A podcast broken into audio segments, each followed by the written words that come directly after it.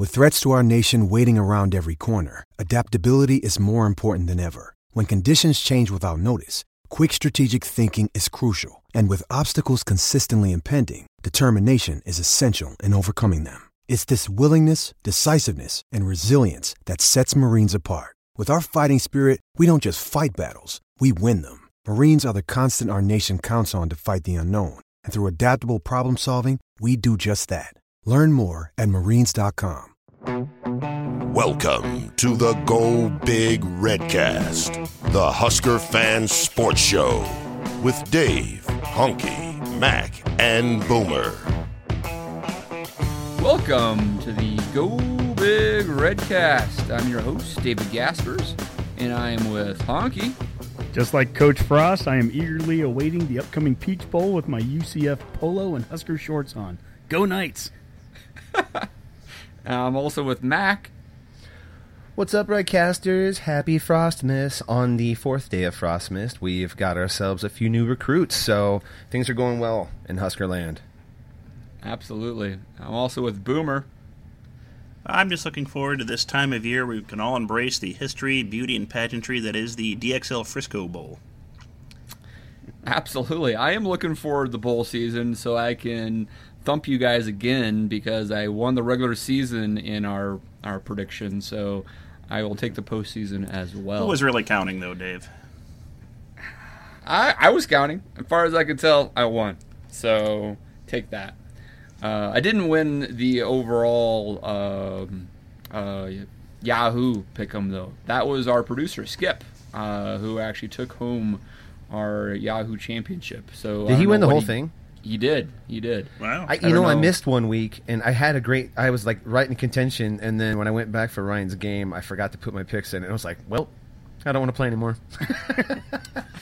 That that was uh, honky like two months ago. Yeah, I, ga- I gave up after Illinois, I think it was, but it, not that it would have mattered. You saw my picks the other, you know, every other week, so. who Yeah, I think I finished third or fourth in the overall, but uh, Skip did take home the championship. So Now, Dave, we do have a bowl great because we don't have to give him anything. Dave, we have a bowl pick'em, don't we? Is that what We do. We do have a bowl pick'em. Uh, we launched it a couple days ago. Promoted it on uh, Twitter and Facebook, so everybody should check that out. And uh, Honky, I think you got a prize out there. Is that right? we we if you want to call it that. Um, I have uh, two. I think I would call it a surprise. Yeah, It's a prize. We have two 1997 um, uh, Nebraska uh, media guides, and uh, I just want to get rid of one of them. So whoever wins this gets the other one. As long as you don't mind sending me your address, I'll mail it to you. So uh, Have you yeah. looked and up we'll all like, sign it. Should we all sign it? Oh, be I an like that. autograph. Yeah, we'll sign it. Yeah. Ooh, that could- Redcast official And believe me, Dave, 1997 Yeah, media this was a lot better than the prize Honky wanted to give, so it should be Hey, good. it's relevant. Scott Frost, 97, Shimon. Yeah, I mean- exactly. Twenty year anniversary. The um, uh, you know the actual value of such a media guide at this point. Uh, you know, eBay have anything like this? I'm this? guessing. I'm guessing somewhere in that 13 to 14 dollar range. Uh, probably Yeah. almost as much as the shipping. I'd Uh, imagine whatever the price is actually on the cover would still probably buy it. Remember back they- then, I, I gathered so much stuff up at that time, national championship time, thinking, "Oh man, gold mine," and like it is so worthless. You're like, what am I going to do when we win our our s- our next championship? Right? You know. You're Yeah. like, I'm oh. so excited. So now, Dave, when do they need to fill this out though? By I mean, what's the kind of the final Well, the- date? the uh, the first uh, bowl games are this Saturday, the 16th, and so probably around 11 a.m. Central Time, I would guess, is the first game. Uh, if you miss that, you, you can still enter, but I think you start losing those points. So um, the sooner the better. All right. And well, those you can links get are your on- hands on uh, on Honky's media guide. That's that is. Those- What if I win it? Then You you can can have get Honky's media media guide. Do I get my? I guess I'd just be the last one to sign it. Then I'll just autograph it to myself. That's kind of weird, but I guess I could do that. No big deal. It's your, Uh, it's all your right, chance guys, to well- beat the redcast. So yeah. It's not the first autographed item I've had for myself. So Uh, well, we're still in good spirits. Uh, well, uh, well into a week into the Frost era, uh, things have been moving and shaking. Uh, the coaching staff has been uh, completed. They've been out on the recruiting trail. Uh, they're now down in Florida, so lots of stuff going on. uh, and a lot of stuff to kind of start to digest. You know, trying to really uh, start to figure out who we have on this coaching staff, and we probably could head into our offense and defensive breakdown and, and kind of look at these different coaches. What do you say, guys? Yeah, let's do it. Sounds fun. Scoring explosion. The offensive breakdown. All right, so let's uh, that's uh, scoring explosion. Then let's do offensive uh, coaches. Uh, what do we know about these guys? Uh, what should our our Redcast listeners know? Let's uh, start with our offensive coordinator, who is one of the last official hires because he is the interim coach down at UCF as well, and he's also wide receivers coach, Troy Walters probably one of the bigger names out there, actually, right? Uh, this is a guy who uh, played at Stanford at an All American level, actually won the Biletnikoff Award his senior season, played in the NFL, highly regarded uh, uh, assistant coach right now. Honky, what are your what's your take on Troy Walters?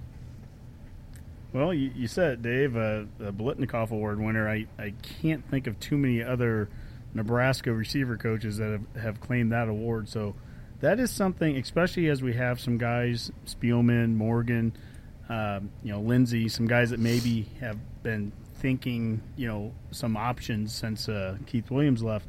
It's something for them to, to rethink about. That there's a really good coach here. He has NFL experience. Uh, uh, we're, we're, bringing in offense here that's very exciting. Is going to give a lot of opportunities for catches for receivers. Um, Walters is he's a really intriguing um, coordinator. Um, and also uh, from Nebraska's standpoint too, it's a second African American coordinator that we've had. Uh, Jay Norvell being the being the first. Oh yeah. And so I think right. it's a you know it's a, a really good uh, uh, pickup I think for us to have guy with a lot of experience, a lot of connections.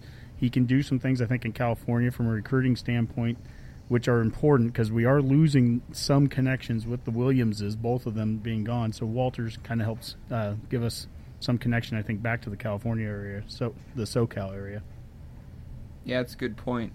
You know, um, it's a little interesting of a relationship between him and Scott Frost because Scott Frost, similar to Tom Osborne, is going to still do the play calling, right? So, mm-hmm. Mac, uh, how do you, how do you think that? I mean, what what is his role actually is as as the offensive coordinator when he's not actually making the calls on the field? You know, I think that's interesting. That's an interesting question because I always wonder about that dynamic myself when the head coach is the primary play caller and yet you still have an offensive coordinator in name. And a lot of times I think what that has to deal with and it it's a collaboration because as a head coach you still have several responsibilities throughout the program and particularly you know this first year with Nebraska he's going to rely on him a lot for game planning uh, breakdown you know different ways that uh, he thinks they can attack uh, the defenses they're seeing uh, but it's a it, you know, it's a collaborative effort. They've made it work very well. I mean, obviously, the guy, he, he obviously had some. I think he wanted to be a head coach down at UCF. I don't think that's a secret for anything. Yeah, but I think it was clear that he that, was. Yeah, the fact that after candidate. that didn't go, he immediately came up here with Frost. Obviously, tells you that that relationship is working for him. So, um, no, I think it'll be kind of interesting as it goes along to see how that that relationship becomes more defined. But um, no, it looks good. Yeah, it looks like he's got a good background. I mean, wide receivers coach at A and M. He was at Colorado for a while, so. Yeah, and if yeah. you think if you think uh, a little bit too about Osborne being a model for for um, Frost for how to run a program and how to be the offensive coordinator and the head coach, Osborne essentially had a couple of offensive coordinators without having them be titled that. Solich certainly played a lot of that role. Tenopir right. played a lot of that role. Guys that are up there in the box that they are telling the play caller down there on the field. They're exactly. telling Osborne what they're seeing. So yeah. they'll say, "Hey, I think you can release a tight end over here to the right, or I think that we can roll out, do those kind of things." Yeah, they're not respecting the rollout, like the play action boot. Yes. You know, so yeah, that's a, that's a great point, Matt. He, totally. Yeah, yeah gotta, he's got to have eyes in the box up there, seeing that, right? Yeah. Mm-hmm. So what? It's almost like sometimes you call a guy the coordinator or not. I mean, it's it's a collaborative effort. But I think as you were hitting on Mac, I think the game plan thing is the big thing. I think where you really call a guy a coordinator is I can see a guy like Walters and Frost sitting in a room during the week putting a game plan together, maybe getting input from right. some of the other guys, but those two guys primarily being the guys actually putting the, the, the plan together. Fair enough. Fair enough. All right, uh, Boomer. Anything on uh, Troy Walters? No, I'm just excited to see what they can do offensively here. You know, the, my big takeaway from their offense is just the offensive production that they've able to turn out. My my key stat for I mentioned this many podcasts ago is points per play, what they're able to churn out, and uh, UCF led the country in that this last year at averaging a .652 points per play, which is you know fairly incredible when you think about it. Just Say that stat again. .652 points per play is what they average. Point six five two. Yes. Okay. So you over a- a half a plays, point you're going to have a, a Wow. point essentially. That's have- kind of incredible. Do you have a comparison extraordinary. like what Nebraska had Boomer last year? Uh, I'm sure we're way down the list. I can find us here shortly. Here, um, Do you have remember? subtract yes, we averaged six uh, points?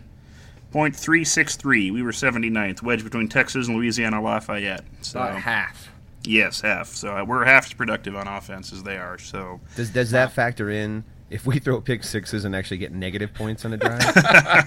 Probably not. Because somebody's it, getting points per play there. That's true. Yeah. fair. if it doesn't, Yeah. it should. I mean, I mean, we had- Central uh, Florida. That's in you put them in the same territory as Memphis, Oklahoma. I mean, that's almost uh, an entire point higher than Penn State averages per play and Oklahoma State. So wow. that's going to be a pretty productive some offense if we can make it work too, here. So I'm excited to see that. Yeah. yeah, it'll be interesting to see how it translates to the Big Ten. So even if he Uh, was twice as bad this year on offense, we'd still be miles ahead of where we were last year. Pretty much, yeah. That's, that's good. little margin. little margin of error. Yeah, like it. All right, let's keep on working through this list uh, with a couple of Nebraska guys, huh? So, running backs coach is Ryan Held, who uh, has been a name that's familiar with the program for a while because of his uh, connections when he was a JUCO coach down in Oklahoma and a few other places, um, and uh, has been with uh, Scott Frost now uh, for a few years. Mac, what do you think about Ryan Held? I love that guy. I mean, if, if you follow recruiting at all, you have seen him Yeah. everywhere, and kind Like of multiple states in too. one day. Yeah, yeah, just flying all around. He just he has a ton of energy. Um, just a real, real grinder. He's got that Midwest. You know, he's from Overland Park, Kansas. So I mean, he um, He was a walk on, right? yeah, he was a walk on. Yeah, he you know came as quarterback, then switched to wide receiver. He didn't play a ton, but you know he was but he was here for that time period to kind of learn that culture, which is what Frost is also bringing too. So it's a good it's a good uh, another guy on the team that knows exactly what it takes to you know what what do they call that the the unity of purpose. He, Yeah, he understands right. that unity of purpose. The other you know thing that I really like about the guy, uh, besides his his work ethic and everything like that, he's just uh, his JUCO connections are like you you touched on before. He coached in JUCO a lot, so when it comes time for the recruiting cycles to come along, that's really been a lot of his focus. And you can see, man, he's he's making progress. It's great, we, and we need to do that again. You know, with with Nebraska's in-state talent that we have on a year-to-year basis. We know we're never going to compete with the Texas or the Floridas or the California. So you know where we can kind of you know bridge that gap a little bit is with the JUCO ranks, and we haven't done that. We haven't done that well at all for a few years. So it's good to see us getting back on that. So Ryan Held brings all that, I guess. Go Ryan Held. Yeah, uh, definitely from the recruiting perspective, he is he's been the, the hard charger, no doubt. Uh, Honky, Boomer, any thoughts on Ryan Held? I think with with Held, what, what you have is you know you have a, a staff right now where people are like, wow, these guys are getting paid a lot of money, right? You know, they huge increases percentage wise over what they were making before. I'll tell you with Held, nobody deserves that money more than that guy right now. He has worked his way up from the, I mean, doing everything at the the bottom of the ranks, working at at JUCOs. He worked at Peru State. He worked. That guy has That's right. earned his stripes at every single stop. And I challenge you, well, not really a challenge isn't the right word, but just go and Google Earth. Google Earth some of the places that he's worked in Oklahoma, like Panhandle State Junior College. Yeah. Some of the places. Yeah. Google Earth them and, and, and see what those places look like. I drove through the Panhandle of Oklahoma this last summer because I love my wife and I drove her to New Mexico.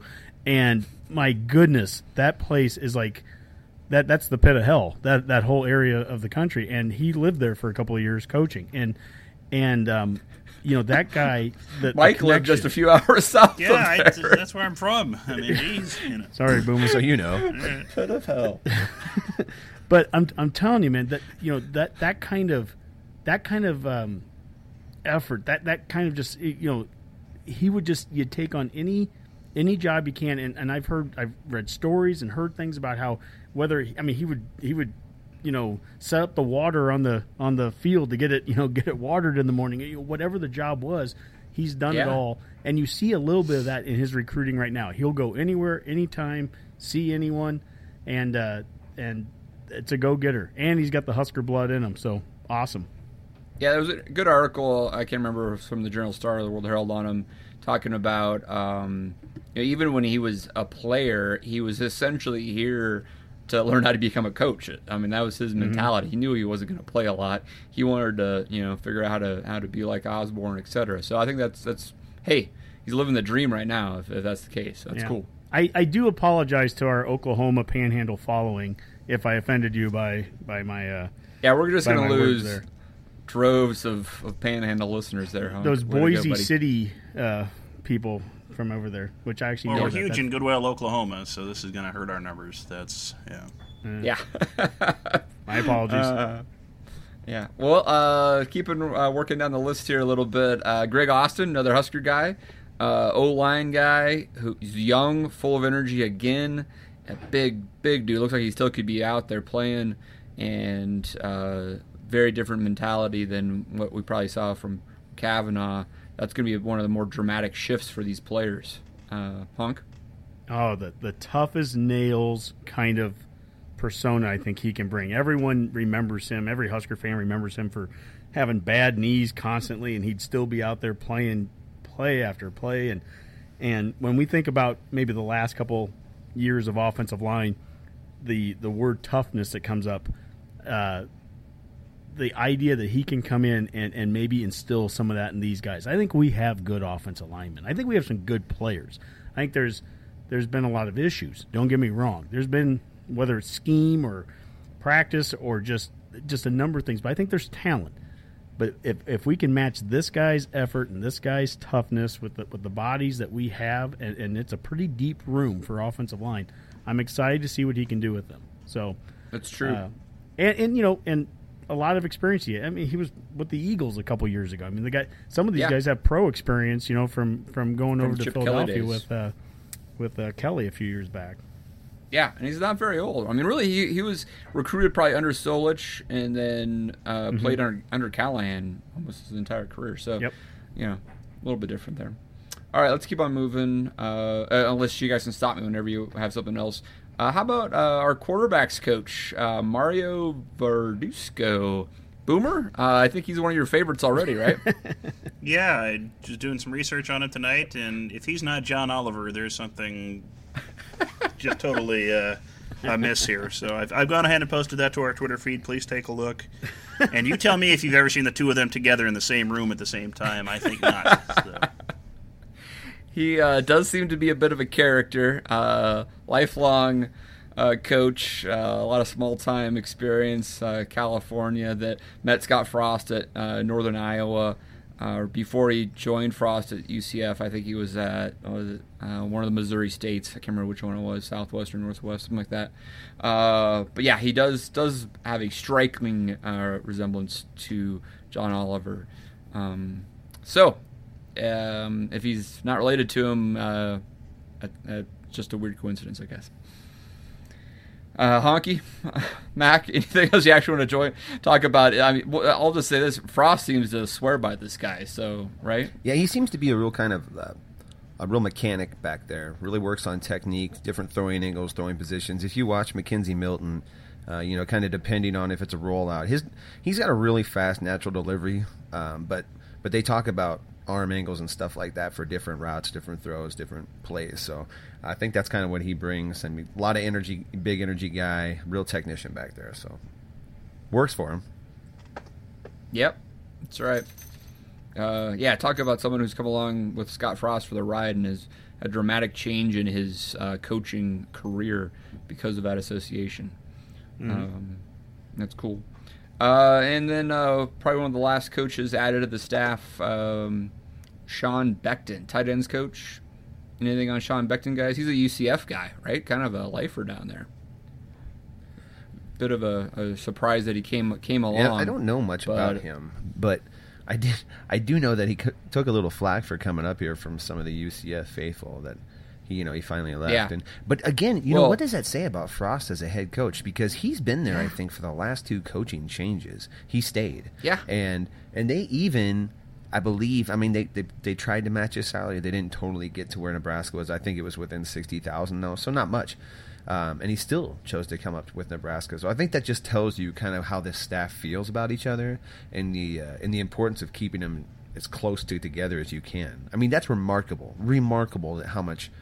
Uh, uh, Yeah, he, he left his his alma mater, uh, and I mean supposedly Josh Heupel said he tried to hire him both and, and, and Troy Walters, and and both chose to follow Frost. So, hey, that's cool.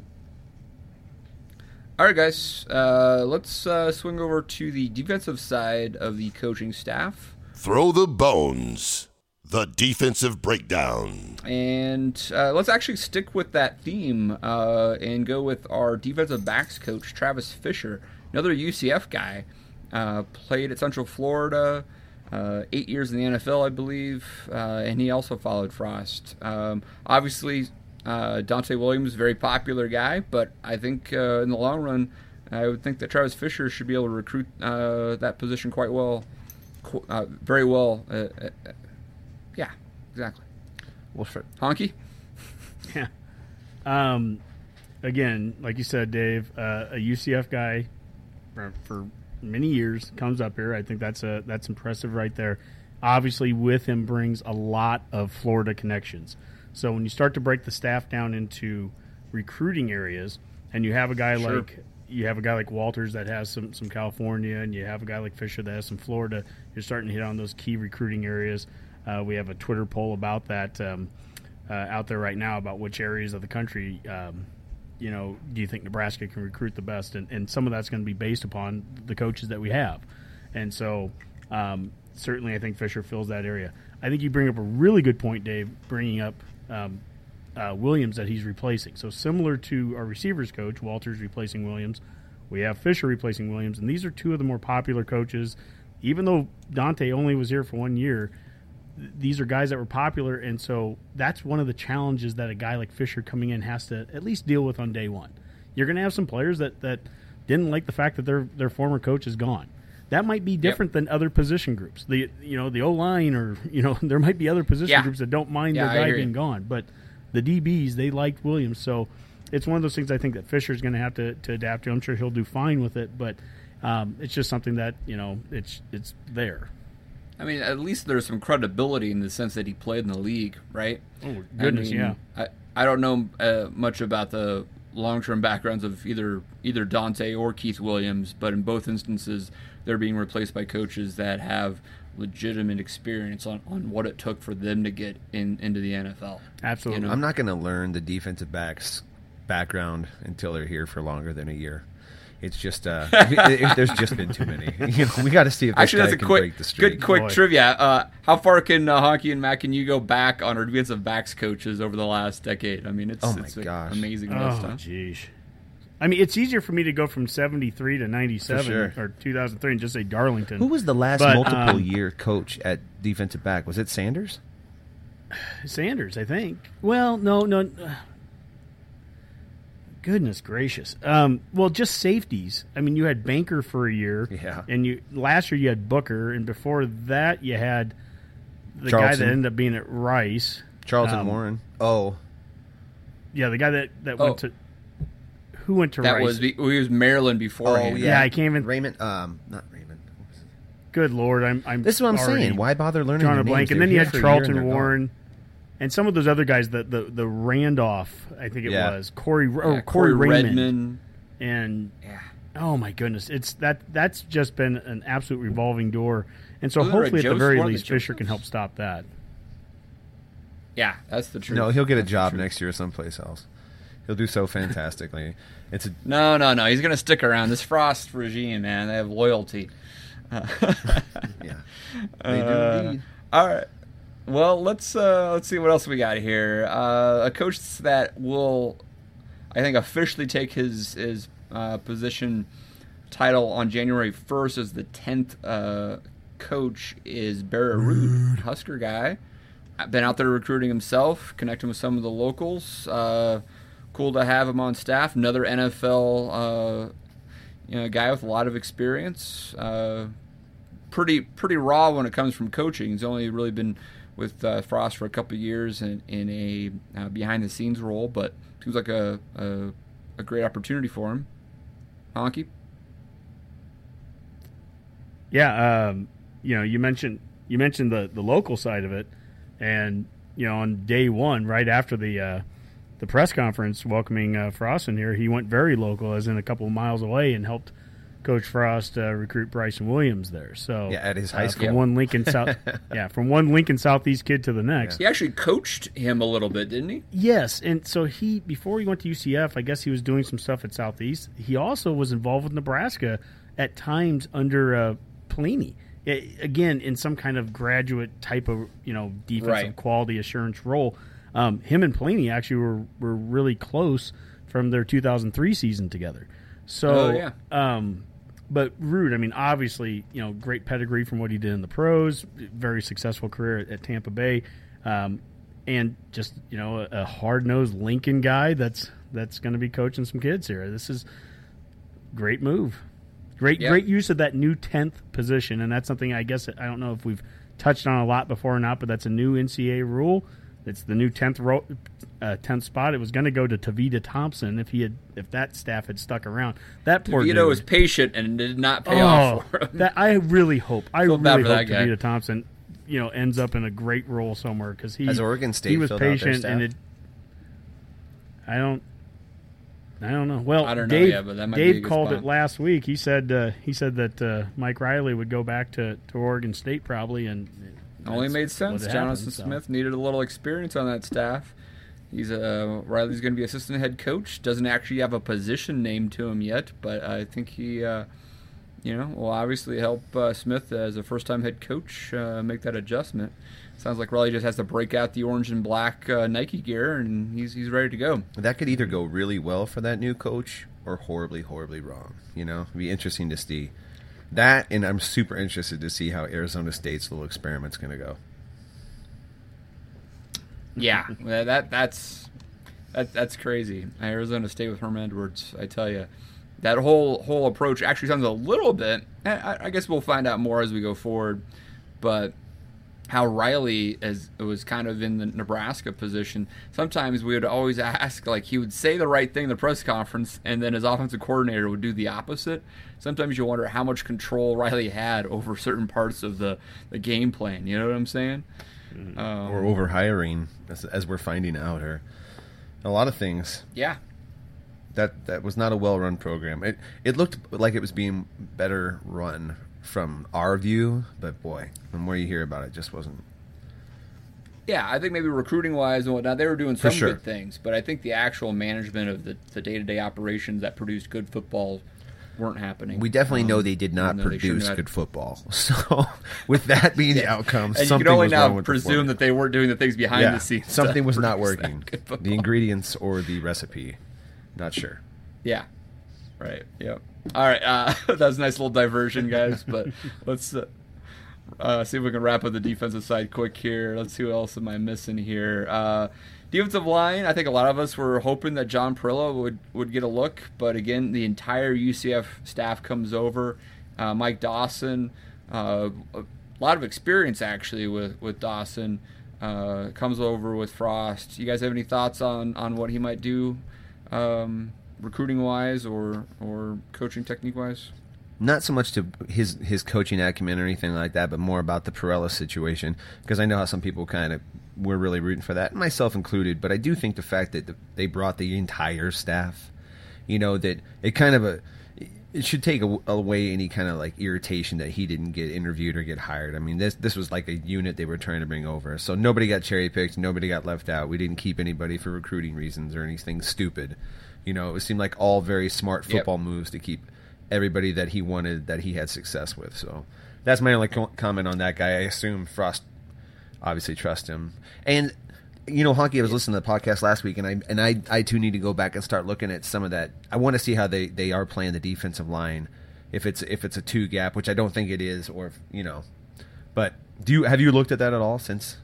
I, I, I watched a little bit more of the of the Memphis game, and they're coming off the ball hard enough on enough plays. I want to again, I want to break down, do a little more thorough breakdown that I post to, to Twitter afterwards. But um, it, it, doesn't look like. I mean, they're not standing up and trying to play both sides of guys. So I, I just can't imagine that they're doing a lot of two gap. At least not what I was seeing. But I want to verify yeah, we, that. We've heard it's a, a, far more aggressive three four style. So yes. I mean that's that's uh, let's uh, that's a good transition to our D coordinator, right? Erik Chinander, uh, another Iowa guy, uh, another three four guy, but uh, one that is um, trusted by Scott Frost, uh, another Broyles Award finalist. I think it was last year.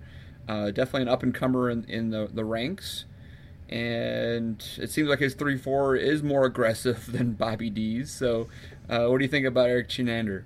Well, I, I if I'm saying that last name correct. Yeah, I, I think anytime you can get a uh, you know a Broyles Award candidate who runs a three four from Iowa, you are guaranteed golden at Nebraska. There's so. no absolutely. chance of not success. I mean, yeah, absolutely. You're guaranteed the, perfect hair. That, I mean, and tucked in sweatpants. I said it a little.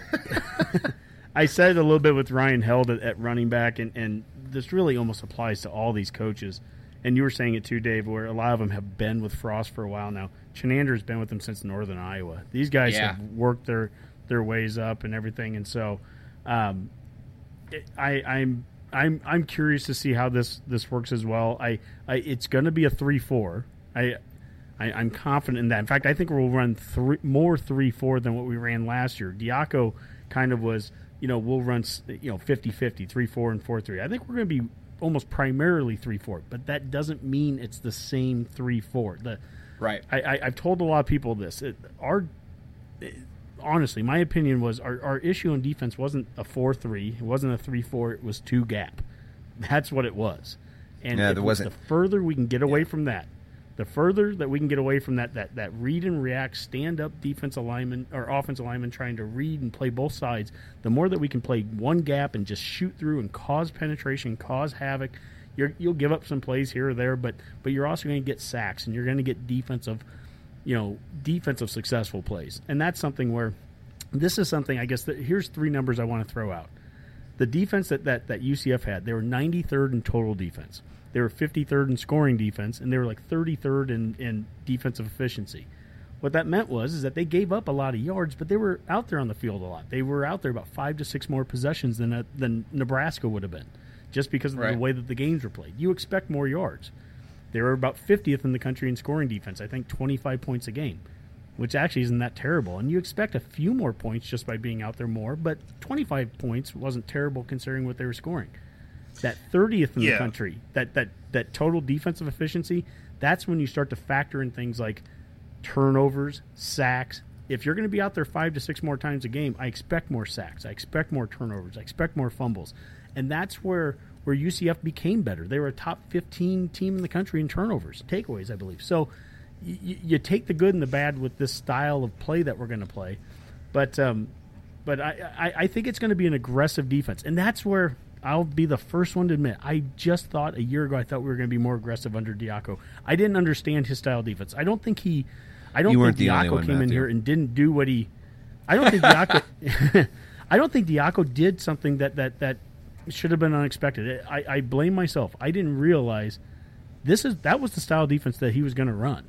He didn't have the players he wanted to run it, but he it wasn't an aggressive style defense. It really wasn't. Right, right. And that, that's in front of you. I want I want to watch more UCF before I just fully go into this, but I, I I'm I'm saying that I think that this is more aggressive style of three four than what we were seeing a year sure. ago.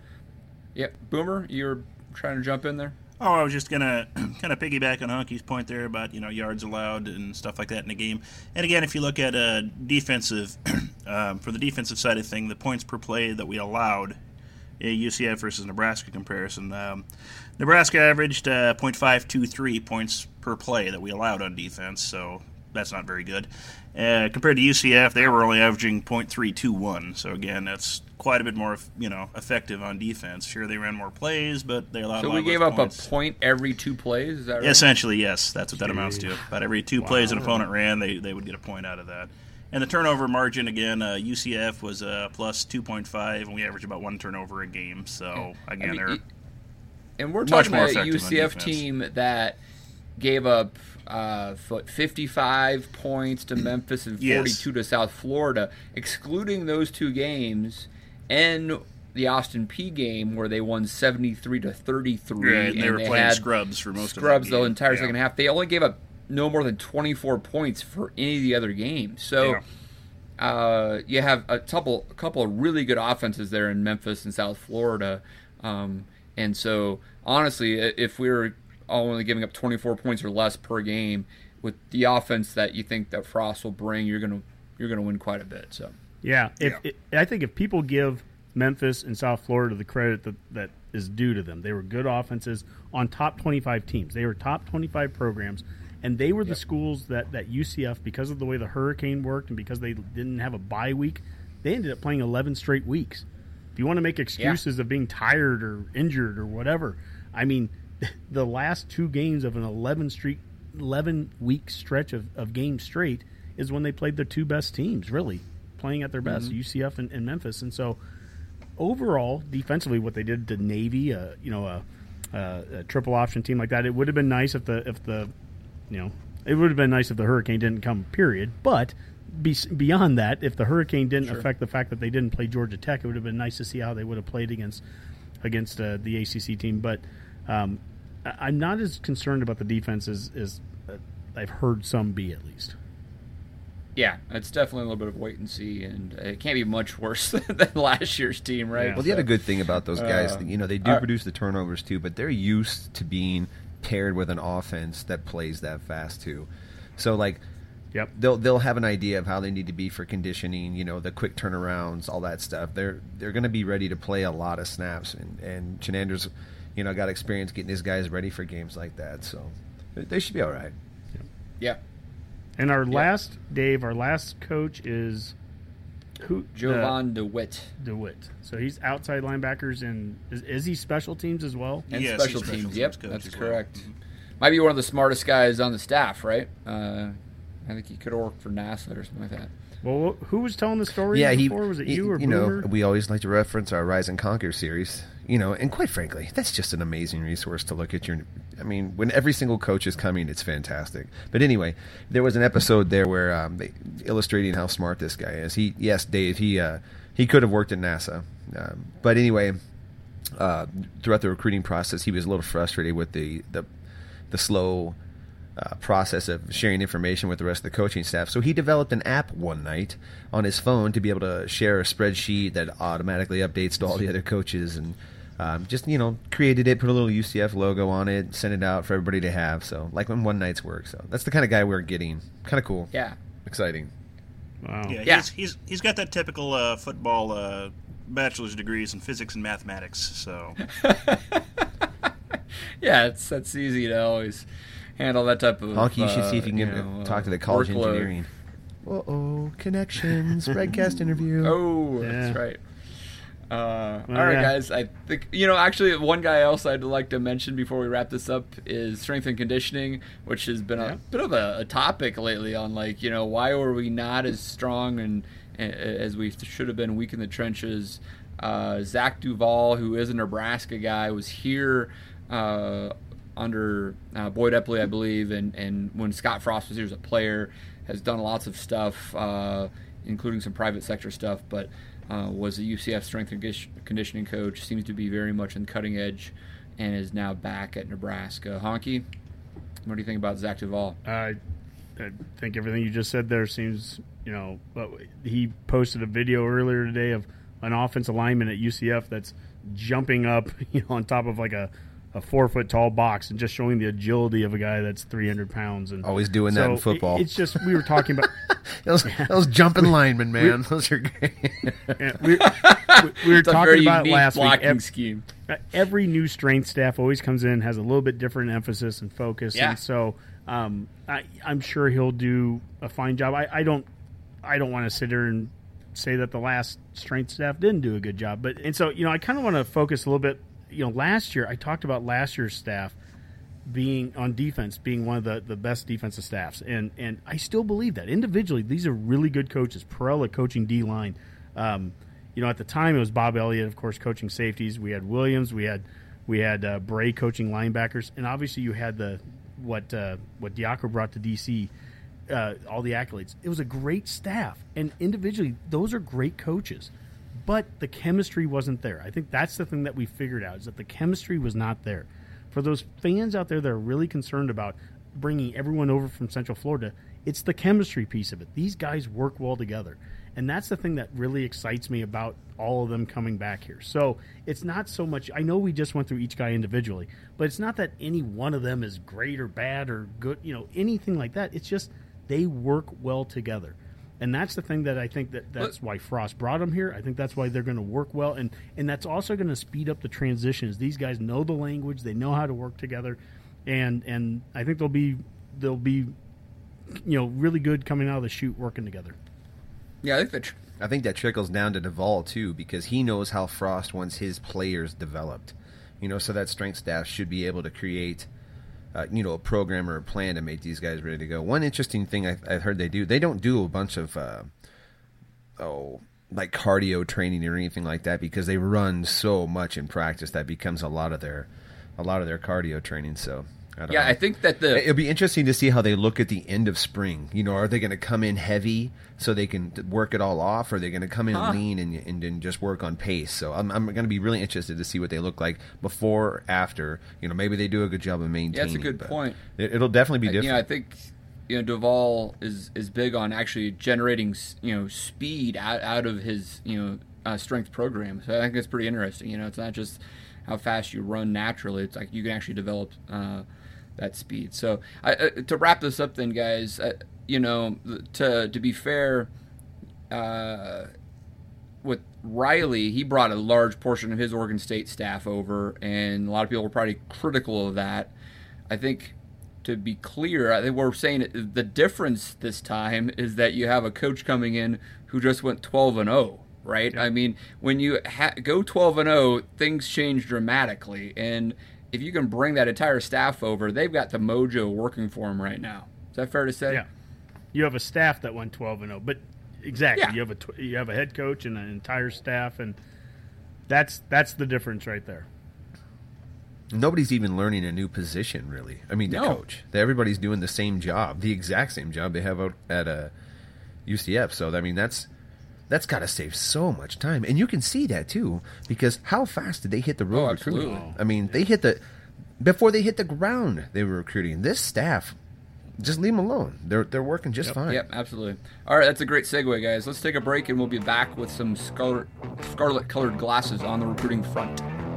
Your number one Husker fans, Auto Owners Insurance and Odepol Insurance is a winning combination. We'll work with you to ensure your home, auto, business, and life to keep everything you value safe, sound, and secure. Auto Owners Insurance, the no problem people. Call Odepol Insurance in York, Nebraska at 402 362 3380 and tell Alan the Redcast sent you. And now, scarlet colored glasses. All right, next on the Go Big Redcast is scarlet colored glasses, all things uh, Husker football program. Uh, you know, Honky, uh, you've been uh, active on Twitter here. We got a couple polls out there right now. How, how are those looking? Uh, yeah, in the last couple weeks here, we did one with uh, what is the minimum NU needs to do next year on the field to be a success in your eyes. And the Redcasters, with 625 votes, they came back and said that uh, the bowl game was most important. 53% said making a bowl game was was what they need to see for success. Uh, having a winning home record that was 20%. Uh, winning the West was 15%, so basically making the title game there. And then Wow. win either at Iowa or Wisconsin, winning one of those two big ones against our, our divisional opponents, that was 12%. And then uh, just this last week, we just completed our biggest poll. I don't know how to say that without sounding weird, but our biggest poll. Um, who starts at QB for NU in 2018? And not Most surprised, successful poll? Would that be Yeah, the right? that's- right? What are you trying to say? probably a better way of saying it. Um, Highest amount of responses. Highest turnout in a poll. Most something popular- Like. Seems like there's a lot of ways you could say it. There's it. actually a lot of ways you could say that. Yeah. Most Biggest- ways. you're- Seems like you just wanted to say the humongous poll we just had. you're- I mean, is there a lot of options on this? You're poll, all Honky? I mocking mean- me, is, is is what I'm getting at. Um, but with 959 votes, this is that's a that's a Redcast record. Um, we've For our kind of- largest poll. yeah, our largest poll. Who starts for, at QB for NU in 2018? Uh, 45% said Tr- uh, Tristan Gebbia. 36% said someone not on the roster yet.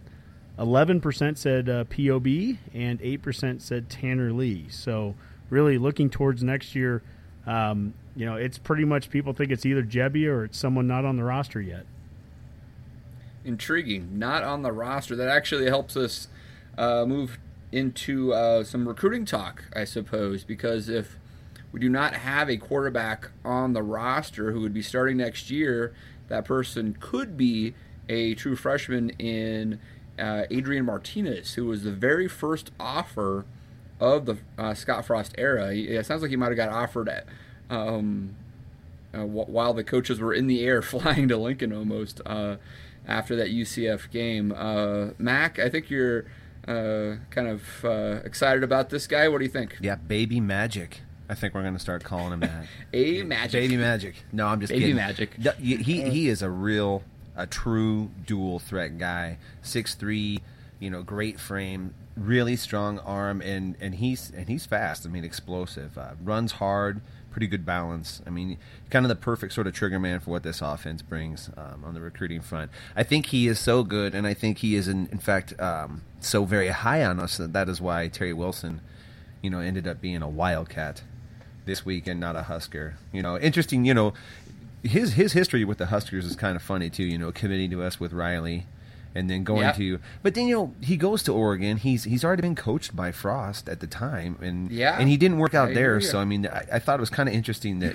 You know, people were thought, well, then he'll work out here. I mean, he's already kind of not won the job once with this guy. So, um, but one one, Yeah, one I other mean, thing he- about that too, I don't I don't think we should just rule out Patrick O'Brien just yet. I thought that poll result was interesting that he got so low for results. I, I think that just speaks to people's excitement Sure. level for everything that is different than last year, and I understand Yeah. that too. Yeah. But but Patrick O'Brien, um, as far as like kids on the staff right now, ran the closest facsimile to this offense in high school. And and but well, I can't say that for sure. I don't know about Andrew Bunch, who you know Yeah, but most likely though, I think that's your uh, a good point. He he ran a similar offense down in, in Southern California, Yeah, right? yeah, very much so, and put up huge Now, stats uh, in it. Gebbia actually also ran something of, of this nature, and actually was about the only person who carried the ball. Period in that Calabasas Right. offense. But uh, so both of these guys could have have some of this um, skill set, right? And if you really look at uh, Milton McKenzie or McKenzie Milton, right? I mean, he, he had had some some big chunk plays this year, but it's not like he's running 20 times a game. It's not like a, I mean, he's a running quarterback is an important part of this uh, offense, but it's not a primary. Right. He, he wasn't. Robert Robert Griffin out there. You know, he was he was a No. primary passer first. That's how they did it. They they used him as an option, and, it, and he was a threat, and they had to respect him. But it wasn't like he was tearing him up and down. So that- which is great, man, because that means this offense can function and, and do well without having to have a super because it's so hard to find the fantastic runner and the good passer. You know, that's difficult, but it's not terribly hard to find a good athlete you know, at, that can play quarterback. And I think, like I said, I do think we might have a couple on the on the roster right now. Yeah, I think I think Yeah. Milton at, at UCF, he's a good example. I mean, we're talking a 5'11", 180 pound dude. So, uh, any of the concerns Being about generous there, probably. yeah, any of the concerns about Gebbia just being too small. I mean, that's this isn't necessarily an offense that requires you having to have a, a, a large QB. Uh, O'Brien is a bigger guy, um, but I think what we have right now, currently on staff with Gebbia and O'Brien, are two guys that um, certainly kind of fit the same mold, at least athletically, as what you would see with a uh, with a Milton. It's when you start to get into to players like Martinez, uh, potential of there's there's some still some other guys out there. I'm just curious, a guy like Loxley, who is from the, the JUCO from from uh, Iowa Western. Iowa Western. I'm just curious if they if they try to do something to build up depth immediately in spring. There is value in having guys here um, when you're ha- any transition, anytime you're switching an offense, switching a defense, and you have guys that can be here in the spring. You're essentially Relatively s- small QB room, right? Right now, Correct, right? yeah, mean, right Andrew now Bunch is making your fourth guy, and you mm-hmm. have no guarantees that Lee would be back. we're all kind of making that assumption that Lee's going to make the jump, right? I guess in my mind right now, I'd like, I wouldn't mind, I'd like Lee actually to come back. I, w- I really would. And I guess I, I think of Lee as having kind of two options right now. He has, I think he has like six credit hours to graduate. If that's the case, then you know he could stick around in, in, in spring. He could go through a spring practice with this, see if it works for him or not. If not, he graduates by the end of the year, and he could be a graduate transfer and go somewhere else. That's that's an option. Yep. Another Yep. option is cut your losses and just go pro. Get into the uh, get into the, the combines right now, and I have no I have no doubt that you know with a you know no pads and a helmet on, he'll look as good in the combine as he did at the Manning camps. So Yeah. I, I think that that could get him into the draft somewhere. I'm not saying Sure. first day Well, or second day, but look, the NFL. somewhere. Case Keenum is starting for the Vikings in a playoff team, and he didn't even Yeah. get drafted for God's sakes, right? Exactly. So, so assuming Lee isn't there, if it's if it's Gebbia and Pob, then I think what you need to do is you need to build up the depth of that of that room, and and I'm talking right away, even in spring. And so if that requires, you know, a JUCO guy, if that requires a transfer, we've all heard about Noah Vedral getting out, you know, his name being thrown out. Makes he a could lot be of someone sense. that could be out there in spring. Now he wouldn't play next year because of transfer rules, but at least he'd be somebody in the in the, In the the quarterback room. room. And then at once you hit the end of this this uh, school year, you still have the potential of of uh, actual transfers, guys like Joe Burrow from from Right. Ohio State. So there, I mean, that's how you build depth, just in the manner of one off season.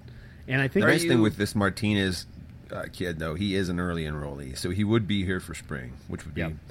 you know, Yeah. a big benefit to us. Not, he wouldn't be able to lead like what you're talking about as far as a guy who knows the offense, but Yep. um, Yeah, Vedral would be nice to have just because he's been in that QB room already with these guys. I, you know, I mean, you, you follow the recruiting as closely as, as possible. I haven't heard any mention of Kyle Loxley actually from the coaching staff, like they've talked to him or anything. Uh, anybody else? Next to none. I, I I'm curious. hypothesizing as much as anything. I'm I'm as as much as anything. I'm trying to come up with somebody that would help add to the depth of that QB room in spring.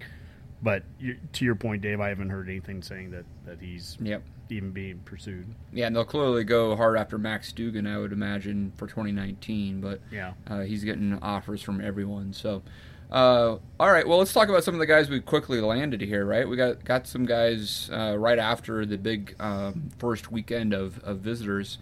Uh, Honky, you, you excited about anybody in particular there?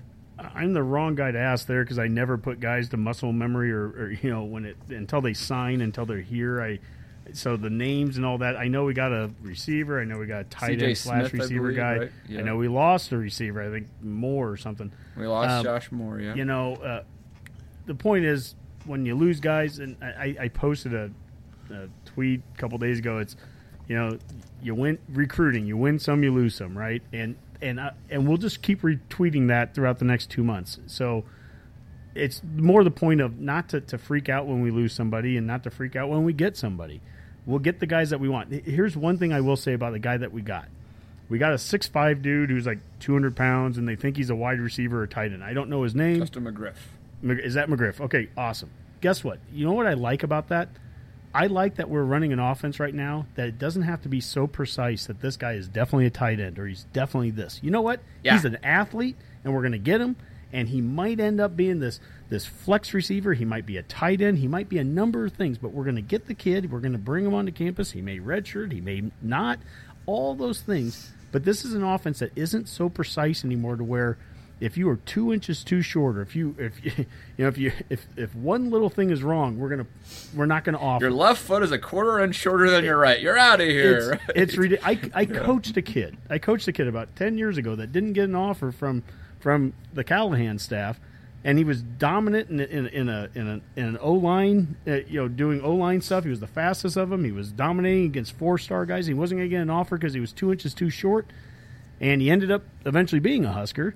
Uh, with the, with the Pelini staff coming in, but that was the difference. Like I don't want I don't want a staff that's so precise. It's that if you're a good player and you're one inch off, that we're not going to give you something.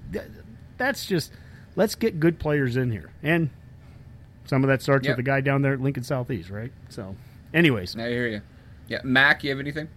Yeah, going back to you know another another commit that we got that and and, and talking about the, the flexibility with the Yeah. staff that Jaron Woodyard, uh, the JUCO guy, you know they they've kind of talked about him how, and, and I think Husker fans are going to have to uh, kind of adjust their they're thinking about traditional Agreed. position roles anymore because a lot of wide receivers will be lining up at running back and vice versa. And that's kind of what they, they were talking about doing with this guy. And he has got, you can see it, you, you know, we all knew it was coming.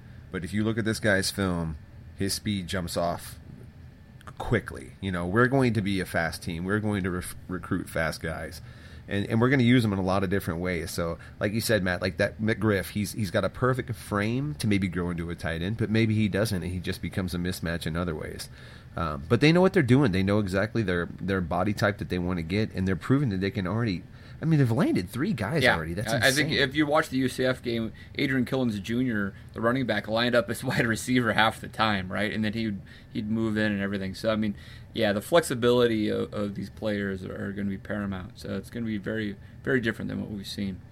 Um, all right, guys. Anything else in specific with uh, recruiting you want to touch on? I think I, I'm going to transition a little bit to the, the coaching staff and how they're managing two programs at one time here. I, I will just say this: it's uh, Tuesday night as we're recording this. Wednesday night, uh, I believe it's it's going to be Walk on Wednesday tomorrow, and they're they're bringing on a, a number of kids, and um, and so this is kind of where you get that local flavor.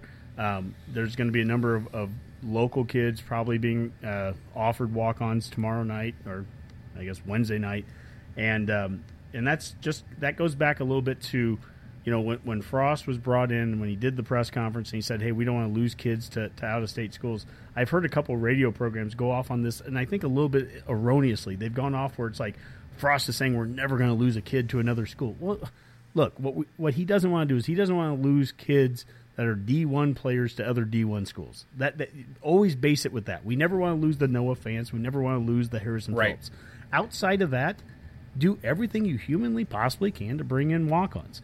And I understand that walk-ons there's there's challenges with bringing that in when you get when you have offers to North Dakota states and all those other things. But you know what? School's expensive. it, it's it starts there, and and I'm curious to see what kind of walk-on class we can bring in. And, and I personally, I, I I I have a few connections with, with, with one or so, and and and I'm curious to see if we can bring a few of those in. So, um, that's you know I, I that's that's the part that I think Frost is talking about. Let's not lose kids that, that are going to be playing at other schools against us. Bryson Williams as an example. And then outside of that, what what other kids can we bring in locally? So we're going to get some Yeah, good. lo- let's make sure the some door's national open, kids. right? Yep, we're going to get Right. some good national kids, and we're also let's not lose those local ones. Yep. Amen to that. I think Right. a lot of that will just be solved too if we just show honest and sincere interest early in these Nebraska kids. Yep. You know, Yeah. instead of playing this, because I know this has drove, drove you nuts for years, Honk, is just this slow playing of, of local kids. Hey, just be honest uh, with them. Like, look, yeah. we don't have a scholarship probably, but I mean, we'd make you a preferred walk on, and Yeah. our walk on program does all these things for you. And I mean, it's an important part of our success, et cetera, et cetera. You know, I, a big part of this is is winning, right? I mean, the walk on program will get stronger when we're winning. If we're going 10 and 2, 11 and 1, 12 and 0, guys that are like, "Oh, I'm thinking I'm going to take that scholarship at North Dakota or South Dakota State or whatever." Or I could walk on and have a chance to play for Nebraska and, and go to New Year's Six bowl games and do big stuff. It, it, it's far more compelling than Yep. what you have right now, which is a program that hasn't been winning. Absolutely. And, and high schools in Nebraska follow suit of what goes on in Lincoln.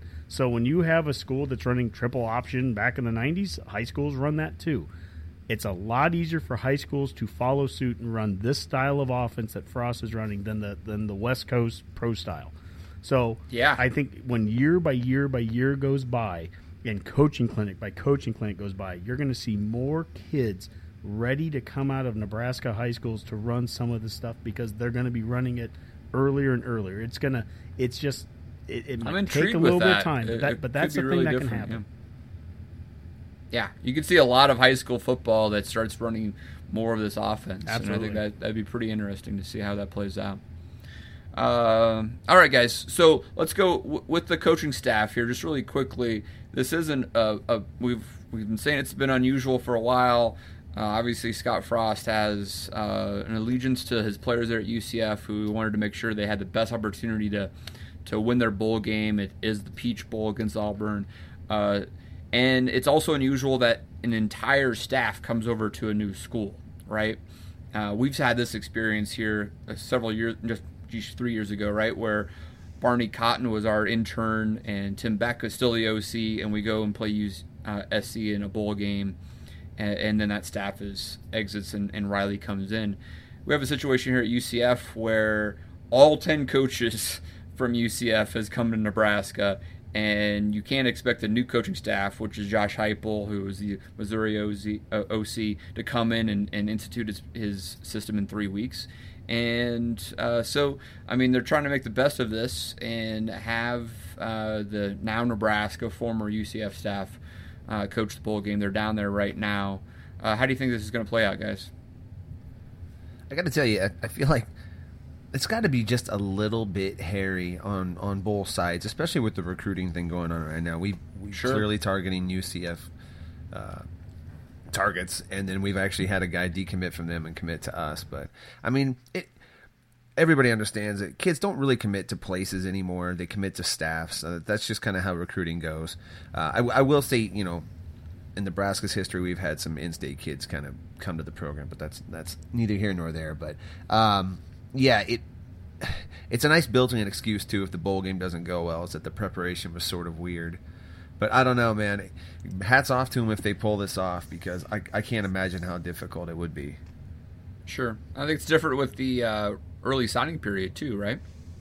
That, that adds a layer to it for sure. But you know, one thing I, I thought they, the Frost brought this up. If you listen to his press conference earlier today about how they were they were handling this, this bowl prep. You know, he said he was going to give the team a week off anyway because they didn't get a bye week, and then they always practice in the morning anyway, and then they would spend that evening either recruiting or game planning, which is exactly what they're doing. The only difference is that they were recruiting is for Nebraska.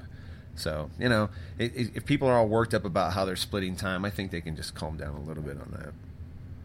Yeah, absolutely. And Heupel's doing the recruiting for UCF anyway, so uh, it, it may not be ideal, but it's not impossible to make this work. So sweep left. All right, guys, we are going sweep left following college football, wide angle view of all things uh, in that landscape.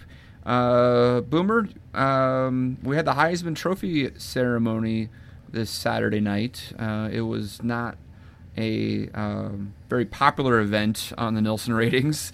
Uh, it seemed to be uh, getting less and less uh, uh, attention these days. Uh, you have a poll for us, though, or a, uh, a, trivia question, I mean, on Heisman? Trivia time. Yeah, I do. I was contemplating the Heisman and just how boring it's become. It's We all know it's just uh, now an award for the quarterback or running back on a highly effective team that particular season, usually who's already yep. got the preseason hype. So I, I'm just kind of curious. Went back and looked. And my question to you is uh, how many Heisman Trophy winners were on non winning teams for the season? All right. I'll definitely say Paul Hornung. Darn it, you stole mine. Uh, yeah. Um,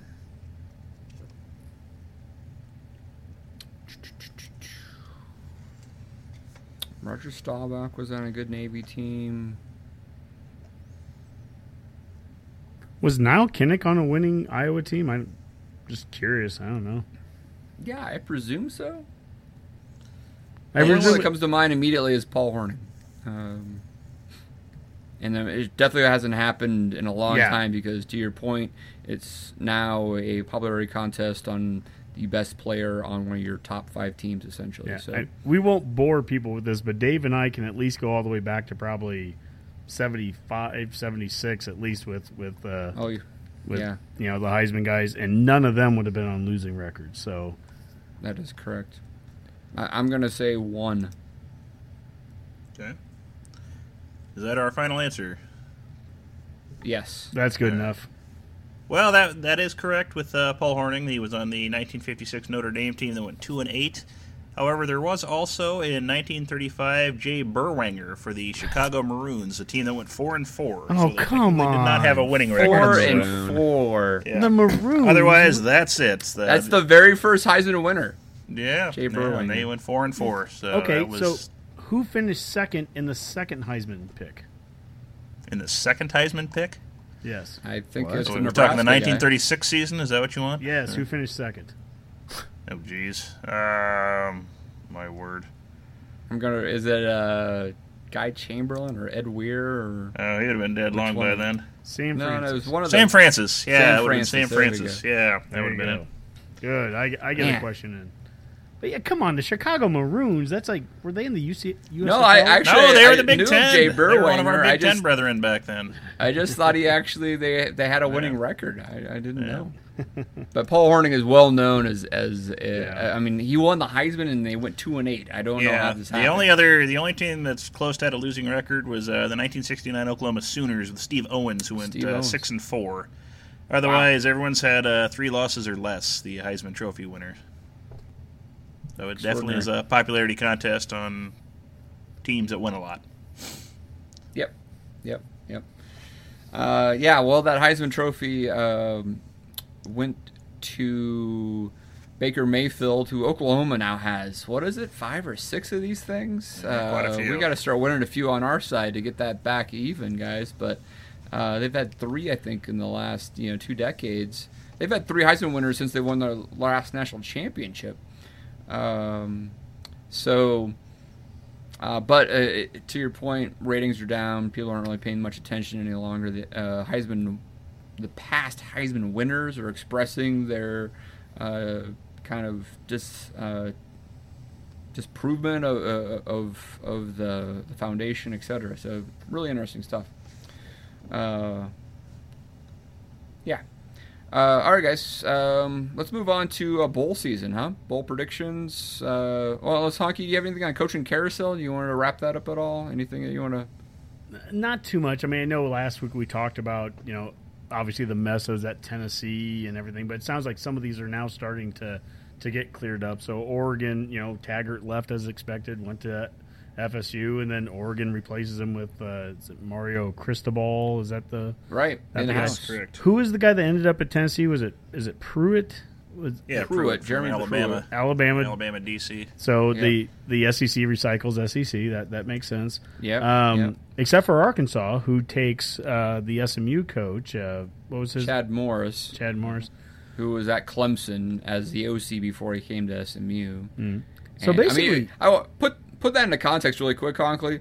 Uh, Arkansas is probably relatively excited about Chad Morris, I guess. Mm-hmm. Uh, Chad Morris's SMU team lost to UCF this year. Yep. Chad Morris, I think, has a losing record at SMU over three years. Went seven and five this year. Yep. That's who Arkansas got as their coach, and we got Scott Frost. yep, Right. And, I mean, and, and we didn't have a plane fly down to Fayetteville and come back empty without Houston Nutt. So I mean, it, we should every Nebraska fan should be counting you know, their their blessings right now for all that, right? Um, yeah. Yeah, so right. it, really, it, the only other thing, Dave, uh, that I can even think of is, is coaching. You know, coaches that, that are maybe still available. Obviously, you know, you were talking about earlier, Boomer, the, the craziness of Herm Edwards being at ASU for, for the life of me. I, I don't, I will never understand that. But but Sumlin Yeah. is apparently probably okay with taking a year off from his ten million dollars He's and He less might have a miles. little pocket change to spend, so he's probably okay for Dude, at I least spent my time on a beach for a year, man. Yeah, and Les Miles probably doesn't sound like he's going anywhere for this. No, no. So, but that that's just kind of recapping the the coaching carousel, and and again, Nebraska did itself well this year in that in that regard. We finally won something, guys. Woohoo! Uh, we'll take it, right? We'll take it. All right, guys. Well, uh, we have the poll pick'em out there already, uh, and we're encouraging all of our listeners to to join us. Um, I don't think we're going to run through every single single one of the bowls. I think what is it, thirty five bowls now this year, something like that. Forty, Yeah, there's a lot. Um, Yeah. There's yeah, 40 I of mean, them. the, some of some of these names are absolutely ridiculous. The uh, the Cheribundi Tart Cherry Boca Raton I don't know what that means. I have no idea. I don't know what that product is. But the Well, Boca that's the beauty of the Bowl. Dave. We're going to find out, aren't we? Uh, the Bad Boy Mowers Gasparilla Bowl uh, sounds pretty awesome. Uh, but yeah, there's there's some interesting uh, names this year for certain. Uh, but uh, there is some pretty good matchups. I'll be honest with you. I mean, the the New Year's Six in particular, I think, has some some pretty solid uh, ranked versus ranked. Uh, so I think you're seeing a little bit of the committee work uh, pay off here. I mean, we we can uh, complain about who who gets that fourth spot whether you believed it should have been Alabama or not. But the advantage of the the committee here is you're getting some pretty good of the uh, pretty good matchups. Uh, so, for example, if we're looking at the Big Ten, we get Penn State against Washington in the Fiesta Bowl. Uh, two 10 and 2 teams. Should be a good matchup there. Uh, Wisconsin against Miami. Uh, Miami at home, essentially. Uh, battle of contrasting styles there, obviously, though. Um, you've got, obviously, the UCF versus Auburn matchup. And that's in the Peach Bowl and then the new new dome, which is amazing. Uh, let's see, LSU Notre Dame, and uh, then we actually have uh, USC Ohio State, right? Is that That's the uh, game. That's the game that I'm Yeah. excited about, Dave. I mean, that's that's anybody's Rose Bowl every year. You know, you would dream to have that game, and, and obviously it's you know it's yeah, not that's the Cotton Bowl, so- and that's early too. That's actually I think on the on the 29th. So, Mhm. uh, yeah. Um, and then let's see what else we got. Obviously, you have uh, Georgia, Oklahoma in the Rose Bowl, and then Clemson, Alabama uh, in the Sugar. Um, it- Honky's already called out his favorite game he he's looking forward to. Mac, Boomer, you have one of those in particular that you're uh, looking forward to? Uh, Mostly just the UCF game for me. Yeah, I, and as far as Big Ten bowls, I am kind of curious to watch what Purdue does. They're kind of one of those up and coming teams. They're certainly going to be a little more offensively, you know, pass heavy. I think compared to the rest of the Big Ten. I, I am curious to see how well they do against Arizona. So that's definitely one I, I kind of want to keep an eye on. I kind of like watching the more obscure bowls anyway. Yeah, Purdue, Arizona. That's that should be a good matchup. Yeah. Um, I I don't what- I don't want to watch Iowa Boston College. That No, I know that one. I've, I've written that one off already. That that's sounds for horrible. Sure. I, you know, I will say one thing about the Big Ten bowl matchups this year is, I guess if there is any positive to uh, no Big Ten team making the playoffs, it's that we actually get better, I guess, more even matchups than we normally do Correct. I in bowl games. Because usually we end up with you know a team or two in the playoffs, and then we're it ends up being like the number three SEC team paired against number you know six in the Big Ten, and we get mauled in all those bowl games and look terrible as a result. This is the first time in a long while I think it the matchups seem a lot more even. yeah. So I let's hope let's mean, do hope they go out and win these games, which would be You nice. got Michigan versus a very beatable South Carolina team. I don't. I'm Yeah. not. I Yeah, barely even see South Carolina play. Wisconsin, I think, is just the better team over Miami overall. We'll see, but I mean, that could be. You know, the Washington Penn State. That, that could be an interesting game, but I think I think that's doable. Um, I think you've got uh, Northwestern against Kentucky. That's a winnable game.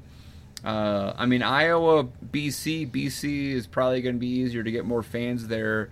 Uh, that's the Pinstripe Bowl in New York City, but um, I, I don't think BC is going to. well, Rutgers gives us that New York market, Dave. So there'll be plenty Oh of yeah, Ten right. I forgot there, about that. Sorry. Yeah. Uh, you got Washington State and Michigan State in the uh, Holiday Bowl. I mean, that's actually a pretty good matchup right there. You know, I mean, I, I could. That's, that's fair.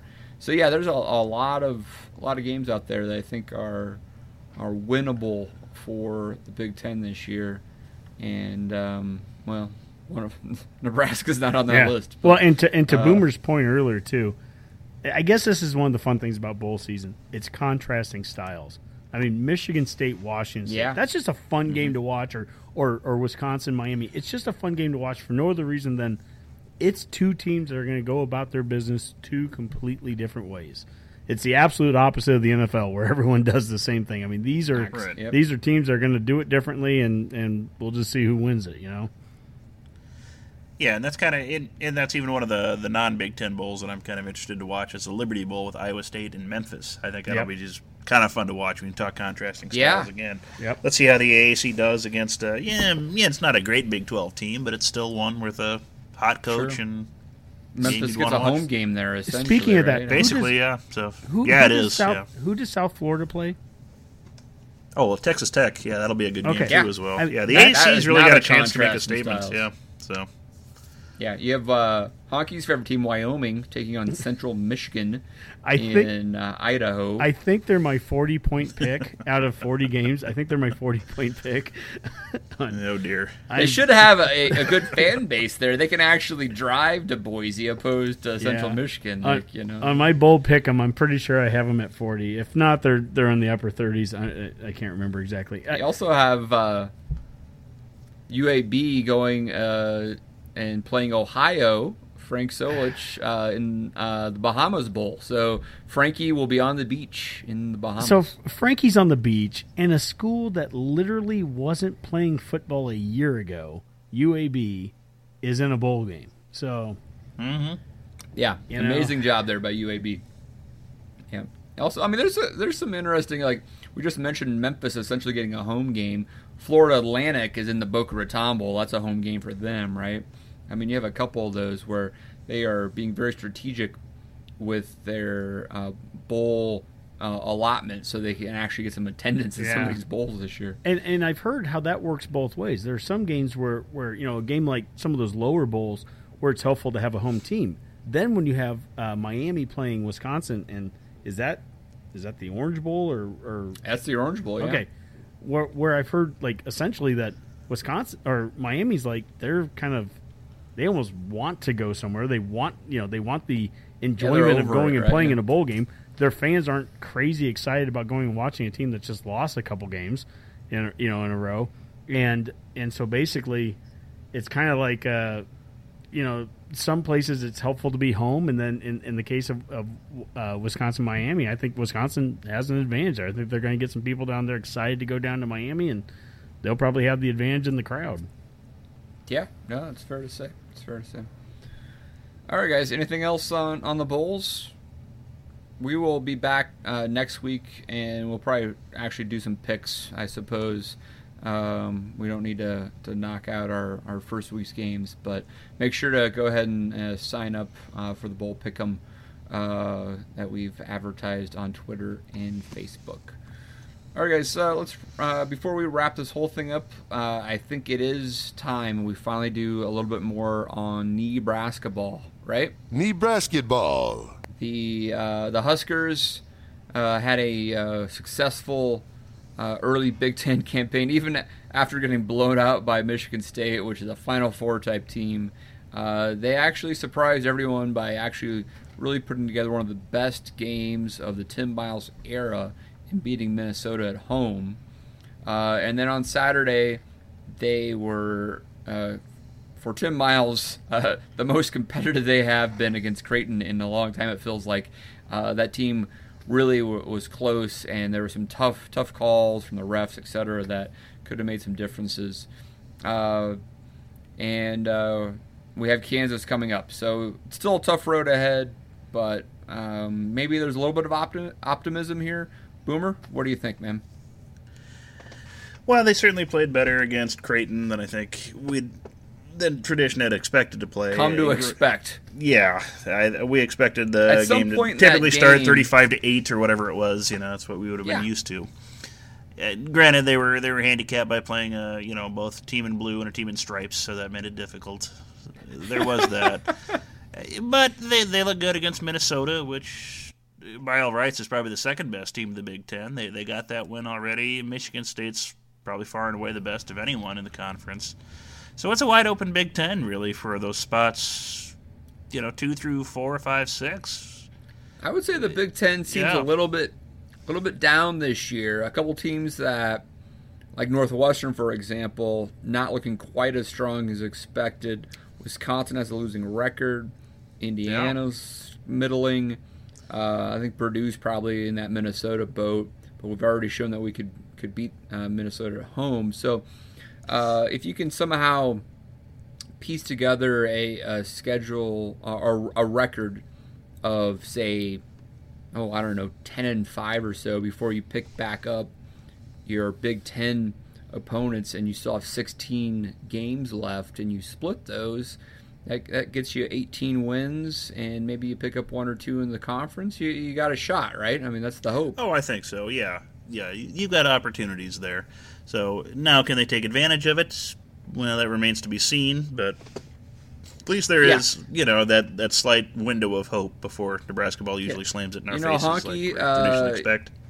You like to talk about uh, Husker basketball in the sense of, like, well, you know, this is the most talented we've we've ever been because of our, you know, top 150 players and et cetera. And we do have on Anton Gill and Isaac Copeland and James Palmer and Isaiah Roby and Glynn Watson, who are all I mean, and even after some of those transfers we had last year, you pro- I mean, this team does look more the part of a Big Ten team. Is that that fair to say? The physicality yeah, of it.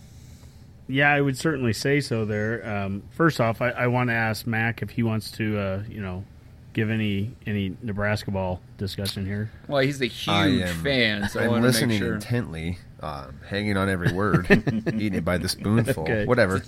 It's our test audience. yeah.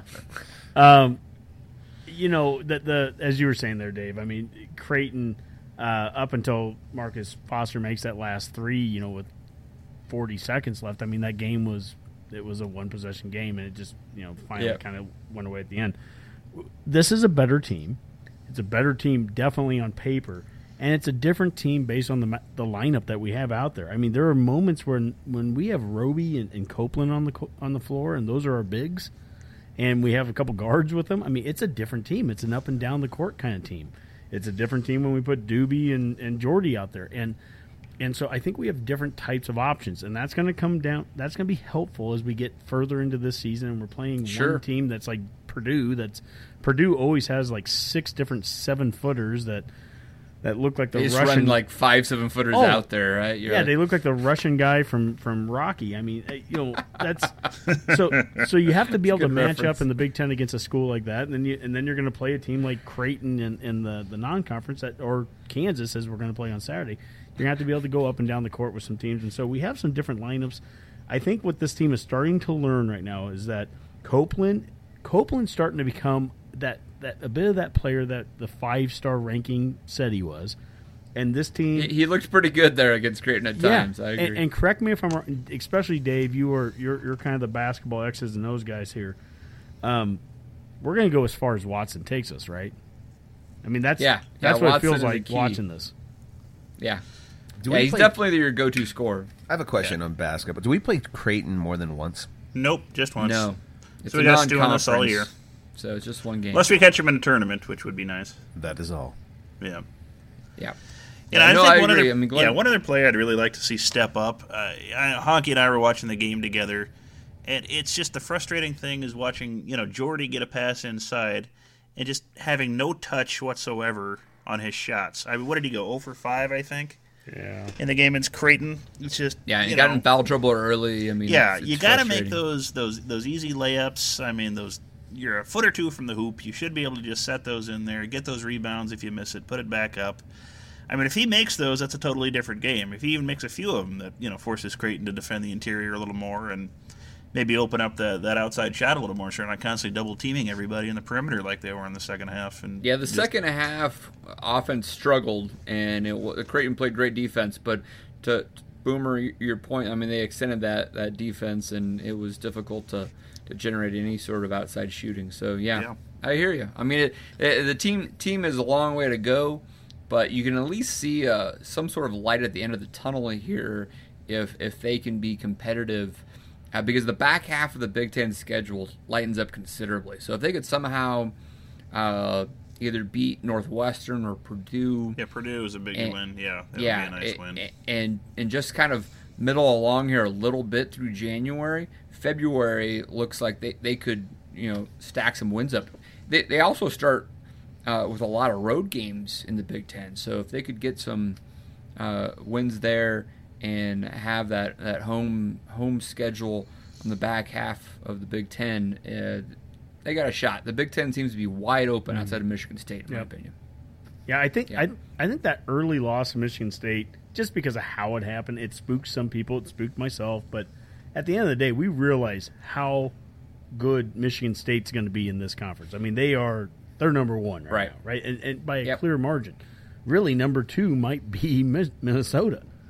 And, and, by a yep. clear margin. Really, number two might be Minnesota, and if they were, possible. or they might be number two, number three, number four. But but point is, they're they're the top echelon of, of the Big Ten. So we've beaten them, and so the fact that we don't play Michigan State again, the fact that that uh, you know we seem to be doing well against Creighton. I hope we don't get just you know I hope we can really hang with with Kansas. I mean that's I'm not expecting a win, but but let's hang with them. It's a home game. All right. Yeah, it's a home game. Kansas is struggling a little bit. Kansas, so Kansas has lost a couple games. Dave, I do have a question for you, an X's and O's kind of question, and and this is something Miles has gotten a little bit of you know uh, you know kickback from some fans and some media and stuff. At the end of the game, we went to a one three one zone. I I, right. I would be lying if I got into the X's and O's of basketball and said I knew a lot of it, but like. We, we traditionally don't do a lot of zone with Miles, right? He's he's a man to man Correct. kind of guy. So what does that mean? Like going to one three one at the end? How did that open up a, a, you know an open three or what is that?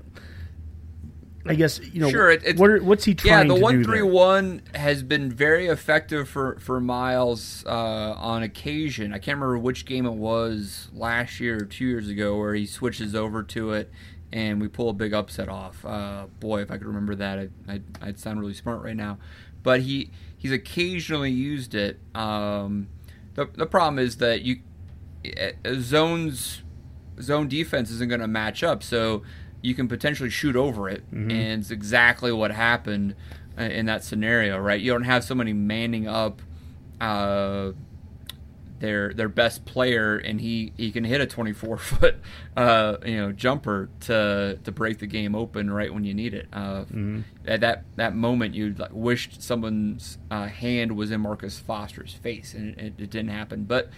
Uh, it was a risk. You you would hope that Creighton would have struggled with a, that adjustment uh, and a turnover or a a, a, uh, a shot clock uh, you know turnover would have happened there, but it it didn't happen. And you know kudos to to Creighton for identifying it and, and getting it to the guy that could break the defense. That's what I would say. Was one of those games that you were talking about, uh, Dave? Was that either like Maryland or Indiana last year at the beginning of the Big Ten when we pulled off a couple of wins? I remember him feel getting like it was might have been Like- Indiana. Yeah, I, I, I'd have to Some- go back and look, but I know he, he broke into that one three one, and everybody's like, "Whoa!" Because Miles is definitely a man to man devotee. It's Mm-hmm. not like you know Jim Boeheim lives on zone, those type of things. Mm-hmm. Uh, so it was it's pretty unusual that he goes to that. So gotcha. it was a tactical tactical decision by him. Could have worked out, and you'd call him a genius. Didn't work out, and uh, yeah, you just gotta tip your hat to Marcus Foster on that one for making that shot. It, wasn't like he was, uh, you know, had an easy three pointer there. That's uh, he was four, maybe five feet behind the arc. So Yeah. So so hey, Dave and Dave and Boomer. I'm going to leave Mac out since he doesn't care. but Dave and Boomer, we're, we're playing Kansas on Saturday. So I mean, what's going to happen here? Actually, I do know that one. We're gonna lose. I've been to a lot of Nebraska Kansas games, including ones Yeah. at home. Uh, Yeah. I do remember. I think in '98 we actually swept Kansas home and away. Uh, that was Venson Hamilton's senior year. That that was a good time. Uh, but those those times are f- far away. I feel like uh, So you're saying we're due, Dave? we are due. I mean, I, I do feel like I mean I don't think Kansas is particularly good this year. Uh, they did reach number two, but I, I just because they hadn't lost and they wouldn't and have lost their last two. I'm probably more concerned about that in the sense that they're probably have uh, had Bill Self uh, just you know in their ear the last week, so I think they're going to come out fired up. I don't. I don't think this team. I don't think Isaac Isaac Copeland and James Palmer. Those guys are going to be like you know, you know, intimidated by Kansas though. So I, I think we'll be competitive for a while. Uh, ultimately, though, we, we probably lose the game. Yeah, just given our past history with Kansas, and you know they're going to have more talents overall, you know, on every position than we will for the most part. I mean, we're we're definitely closer to to them than we have been in years past, but I think ultimately it's going to be hard to keep up with them, you know, for the entire game, and you know we'll probably end up losing. And again, if we can keep it respectable, you know, that's okay. And then. Well, then we have the three scrub games. Those are the ones I just don't want us to go out and pull like a Gardner Webb last lose year. those. No, you cannot those. cannot lose those. Yeah. You need to win all three of those convincingly. Set yourself up for a, a run of the Big Ten. So I think that's just what we need to get out of this. Frankly, I'm pleased we got one out of these four games. Just getting that one from Minnesota out of this four game stretch and looking decent against Creighton. Yeah, it's more than I expected. More than I out of this expected, team. to be honest with you. Especially coming after the St. John's and UCF losses that we had, which yeah, Agreed. not great, but you know, Hey, let's let's this is- regroup. this is a Yep. team with guys like Copeland and Palmer. They haven't played in a long time, so I'll give them a little bit of a, a pass on on a couple of those early losses because it's just been a while, you know. And I, uh, they're hopefully hopefully are coming together as a team, Yeah. and uh, we'll we'll see. You know, we, we've we've said for for a while now that the Red Cast gets results. Is there any way that can Kansas like stay in one of the motor lodges on Cornhusker Highway, like one of those, and not just not be comfortable? I mean, is there Let's something book we can every do? room in the Haymarket for the next week. So start making some calls, Honky. We'll use your credit card. Okay, That's right. here, uh, let, let me give you the number after we're done here, and, and All right. Boomer, you go and you get them, you get them scheduled there. But yeah, just something that's just not real comfortable, and and uh, I think we'll be in good shape. Yep, yeah, exactly. Uh, that reminds me, at some point, I'll, I'll tell you guys a story of when uh, Kansas uh, center TJ Pugh uh, fell asleep in my bed. Uh, Not that there's anything I wrong think with maybe that. you should clarify a little. I was of not right in the now, bed Dave. at the time. I mean, there's Uh, We don't judge But- here, Dave. This is a trust, trusting podcast. this is the We- trust tree. Yeah, so this is, yeah. You can say whatever you like here, Dave. This is this is uh, I was not in the bed at the time, but I, I collapsed onto the bed, and I'm like, "Holy, you know, someone's in my," and it was TJ Pugh, and I was like, "Wow, that's that's an awkward situation." It's a big it dude. is. Uh, yes, yeah, All right. yeah. Well, All right, let's uh let's do some hot takes or uh some Feels parting like there shots. could be or more to something that like story there, but uh, Yeah. Nah, there's nothing more to the That'll story. be My, my That'll be for the TJ Go Pugh Big Red from Cast Omaha. After It's pretty segment simple. Yeah. yeah. It's pretty simple. TJ Pugh was from Omaha. My uh, roommate, my freshman year at Harper Schramm Smith, was TJ Pugh's best friend. KU had just beat the crap out of us at Devaney Center. Uh, I uh, rarely stayed in, in my dorm room because I was usually with my girlfriend at the time. and uh, I happened to be staying, uh, decided to stay at my uh, dorm room that night. And. Lo and behold, TJ Pugh was sleeping in my bed already. I was like, "What? Who in the hell is this guy?" And it was it was Kansas's uh, freshman center at the time. that story checks out. That makes sense. All right. Yeah, yeah. Okay. There's another another Nebraska boy going to play someplace else. Yeah. yeah, yeah. Well, in basketball, hard. We have to a rich down KU. tradition of that in basketball, though. We do, we do. Uh, all right, Th- that was my parting shot right there. Okay, I, your I got parting one shot in. is done. Knocked Dave. it out of the Honky, park. That was a parting good one. shots. Hey, uh, I mean that. My parting shots become a repeating thing here, but I've just got to keep talking about volleyball. This is amazing. Where you're we're living through a dynasty, and, and sometimes it, you don't appreciate it enough, but appreciate it, Husker fans. My gosh, we volleyball has now made three straight Final Fours, and I want to give particular credit. I want to give congrats to Papio's uh, Kelly Hunter. I mean, she's the only fifth year senior on this team. She's been here through every single one of these years. Um, she's the setter through it all. Uh, this is a you know a great player on a great team. Uh, kudos to John Cook and, and, and, and to that entire team. This is an amazing uh, period of volleyball that we're living through. Agreed. Three straight Final Fours is amazing. All right, Boomer. Well, I just wanted to comment on going back to the bowls. I think we just have a perfect scenario of cosmic perfection with everything lining up in a particular bowl. And that's Appalachian State playing Toledo and the Dollar General Bowl in Mobile, Alabama. I- ah. everything about that is just a platonic ideal. I, I would think that if the uh, all the fans got a Dollar General like you know gift card or something, they'd be be ecstatic there. that's in the swag bags for all the players. totally, totally. They just do a shopping spree through Dollar General. That As is long as, as long as ounce you box say of Tide. basketball team isn't involved, we're fine. when you think about the amount of like single ply toilet paper they had to sell to sponsor that bowl, it's incredible. Oh. All right, Mac, all yours. Oh, I don't have a parting shot after that. That was, That was your parting shot. that was my parting shot. I was just trying to do the calculations, like how much crappy Dollar Dollar General toilet paper would it be at a dollar a pop? Uh, Yeah. No parting shot. right. Just, and I just guess, I, guess kicking I would like to apologize to all of our listeners tonight so far in Mobile, Alabama, Toledo, and uh, The Oklahoma uh, the Panhandle. Oklahoma Panhandle that we have uh, possibly offended. Uh, It's all in good fun. Yeah, and I- I any suppose- Dollar General, you know, Any regulars. Dollar General employees that listen to the store as Yeah. well. We, a we look great forward to your bowl game. Absolutely. all right, guys. Well, uh, hopefully we had a few listeners make it all the way through the show. We had a good time. Uh, let's call that a another Go Big Redcast. GBR. GBR. Happy Frostmas.